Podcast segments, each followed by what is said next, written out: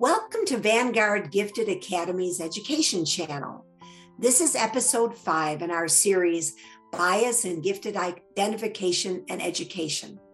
I'm Dr. Linda Silverman. I founded and direct Gifted Development Center in Westminster, Colorado. We're 42, 43 years old now, and uh, we've tested about 6,500 children. Today, we'll be talking about giftedness in its essence is from the inside out.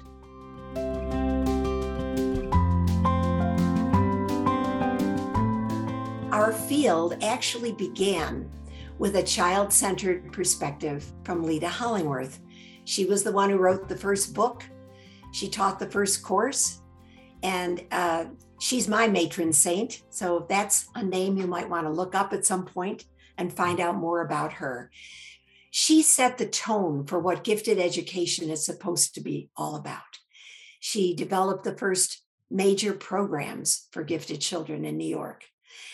Uh, so I'm going to talk to you today about an inside out perspective of giftedness rather than an outside in perspective. What we see very often in the schools and in academia is a belief that giftedness is all about achievement, high grades, who's going to be famous. Uh, these are what I consider masculine values. They don't really reflect the feminine values. And I think if, if you can put that on the shelf and think about giftedness in a different way, you can join me in looking at giftedness from the inside out. I've created a list of characteristics for kids to respond to from this perspective. And I've tried the list uh, with a group of children in Denmark and found that the girls related to it much better than the boys. Not surprising, since it is a, a feminine perspective. Giftedness in its essence is from the inside out. Giftedness is a way of experiencing that is aware, sensitive, intense, empathic, curious, complex, intuitive, imaginative, creative, excited about ideas, and committed to the greater good. Do you relate to most of the following characteristics? I feel things deeply. I want to understand. I want to know what is true. I long to be understood and accepted. I get excited about ideas. I know things I cannot explain. There's, there's an appreciation of the intuitive in here. I love to learn. I love to think.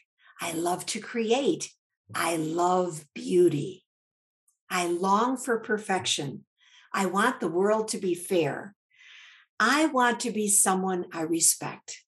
When I shared this with a 20 year old young woman yesterday who works with me, she said that was the one that she resonated with the most.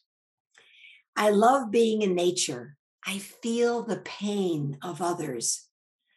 I imagine how things might be different. I seek a life of meaning and purpose. I want to make a difference. I want to help. If this list describes who you are, then you are gifted. No matter what happens in your life, commit yourself to finding your way back to your true self. I hope you'll join me in embracing this more feminine perspective of giftedness. Thank you for joining us today. Thank you for listening to this episode on bias in gifted education.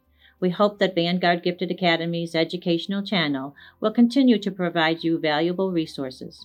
If you have any comments or questions about what I've discussed today, please visit Vanguard's website at vanguardgiftedacademy.org or give me a call at 224 213 0087.